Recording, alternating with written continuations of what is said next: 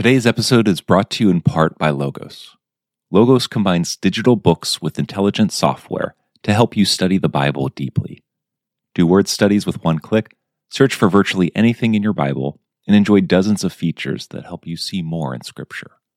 Right now, you can find my book, Virtuous Persuasion A Theology of Christian Mission, as well as get a listener discount on Logos by visiting logos.com slash mniebauer. That's logos.com slash mniebauer.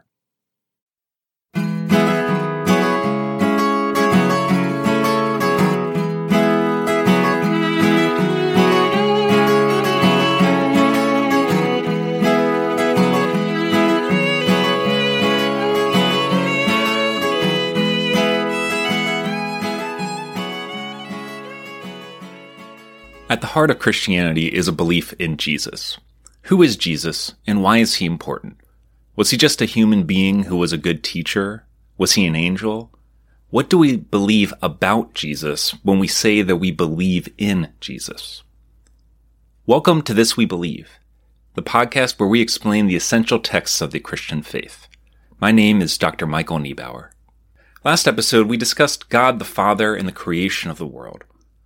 God created the world with order, beauty, and harmony. However, our experience with the world is oftentimes the opposite. We experience the broken and ugly chaos of a world steeped in sin.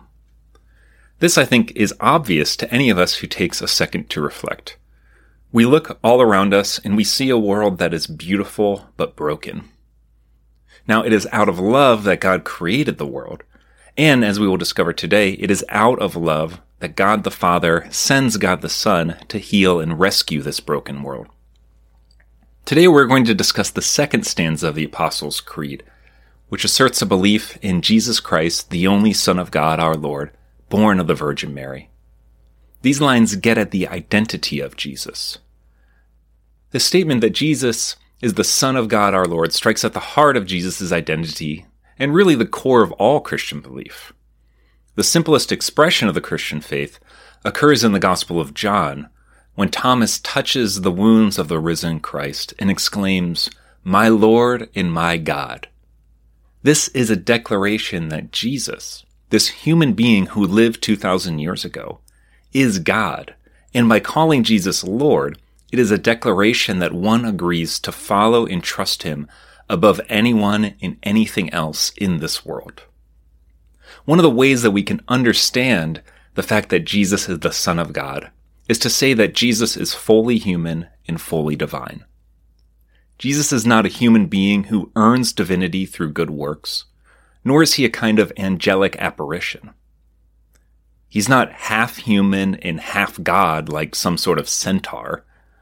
Instead, Christians believe that this one God, the God that exists above and before all creation, the God that created all things, entered into human flesh 2,000 years ago, becoming a person born of the Virgin Mary. This is what Christians call the incarnation. Now, why is it significant for us that Jesus is fully God and fully man? It's significant because it tells us that we can now relate to God as a person. Now, we can think of God as omnipotent and infinite, but if we can only conceive of God in this way, it's going to be difficult for us to relate to God. God is going to seem unrelatable, distant, or abstract. But since God has descended to become one of us, this enables us to know God as a person and to know God personally. Think about the difference between knowing about someone and knowing them personally. Think about a famous person today maybe a famous politician or your favorite athlete or actor or actress, you can know a lot of information about these people. You can know where they were born, you can know their habits, you can know seemingly their entire history. But none of this information really compares to actually meeting them in person and becoming friends with them. You see, without Jesus, our relationship with God would be kind of like our relationship to famous people. We would know about God, but not know God personally. But since Jesus is fully God and fully human, we can now relate to God on a human to human, person to person level. And this is the significance of Jesus' identity. If Jesus isn't fully a human person, then we couldn't relate to God on a personal level. If Jesus isn't fully God, then we would not have a relationship with the God of the universe. Jesus would be only another dead historical figure that we had some information about. Furthermore, by becoming human, God entered into the human experience. Jesus lived a fully human and ordinary life, experiencing everything we experience except for sin. We see this when the Creed states that Jesus was born of the Virgin Mary. God allows himself to become a crying infant, dependent upon a teenage mother for food, shelter, and comfort. God experienced childhood and adulthood. Jesus was hungry, tired. He had close friends whom he loved and wept for. He also experienced pain and abandonment.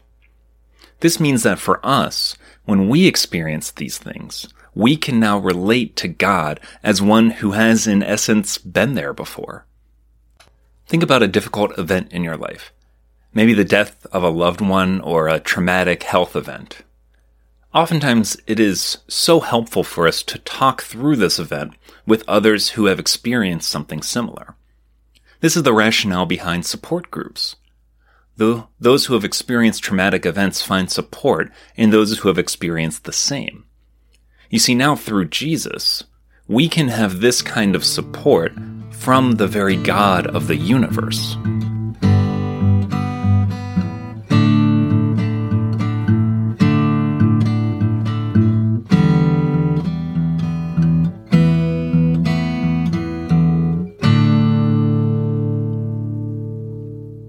In the Bible, it goes on to expand on Jesus' identity by stating that he is the image, the icon of the invisible God. What does this mean? Well, first, an image is something that we can picture in our mind. Through Jesus, we can have a personal relationship with God. And this means that when we pray, we can pray to a person. When we ask for something, we picture Jesus seated at the right hand of the Father.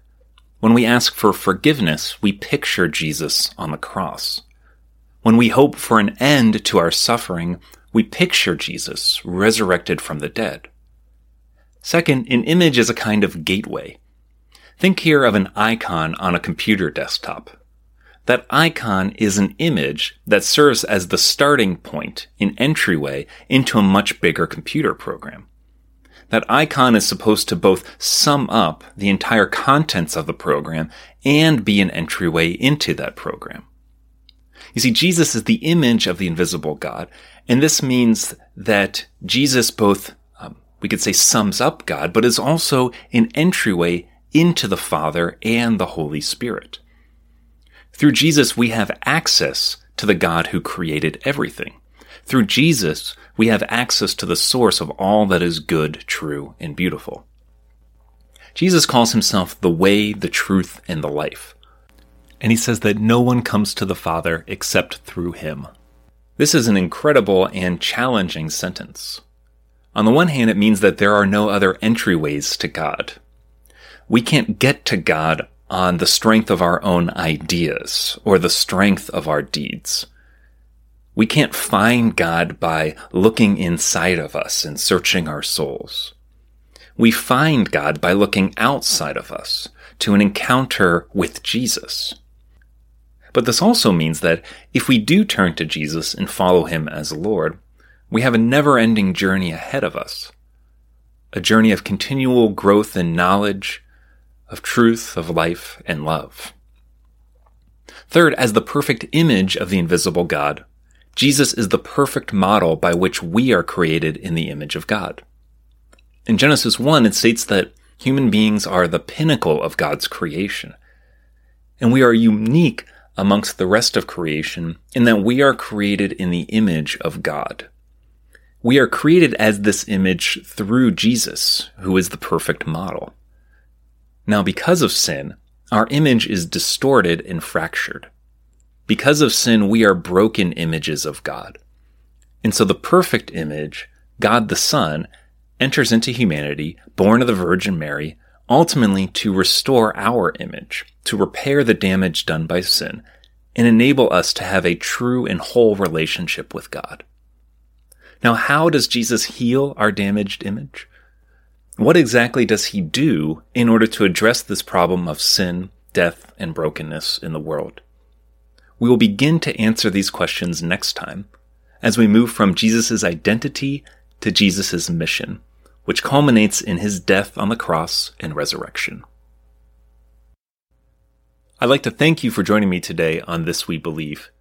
If you enjoyed this episode, I'd ask that you take a second to text a link to a friend or two who might benefit from this podcast. You can also leave us a review on Apple Podcasts. If you'd like to connect further, please visit our Facebook page at This We Believe Podcast, or you can send us an email at thiswebelievepodcast at gmail.com. Take care and God bless.